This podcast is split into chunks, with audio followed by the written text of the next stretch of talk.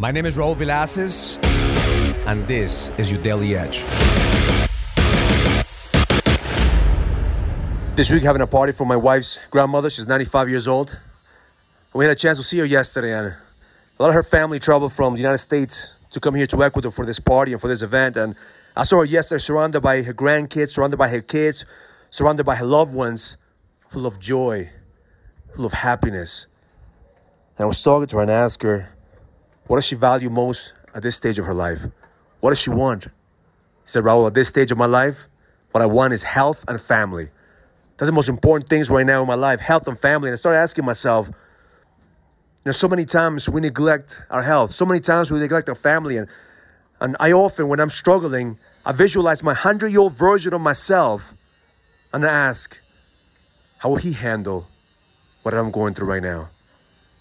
What will he say about the challenges that I'm facing today? Most of the time, the 100 year old version of yourself will look at whatever you're going through right now and let you know that it's only temporary. Whatever challenge you're facing right now, whatever problems you have, understand when, when you're 100 years old, you're going to value two things family and health.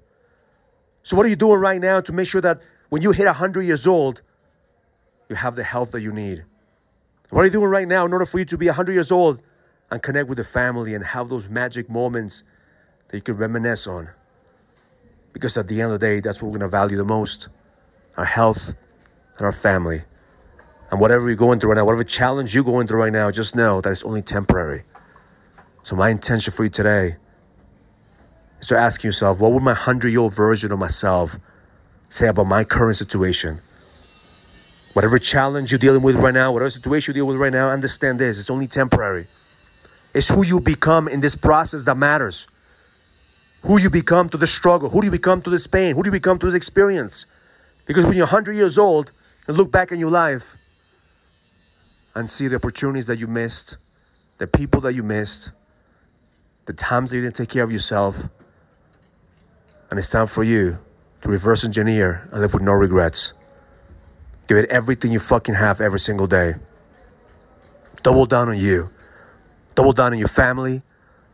Double down on you and your connection with God and your and your health. Everything else is temporary. As you continue in this process, as you continue in this experience, just know that the best is yet to come. Learn it, live it, experience it. Love life. If you're ready to go to the next level, join the challenge to get your edge back. This is a challenge for businessmen and entrepreneurs that want to find the certainty, the drive, and the passion to be able to go to the next level. Go to getmyedgeback.com. That's getmyedgeback.com and join the challenge now.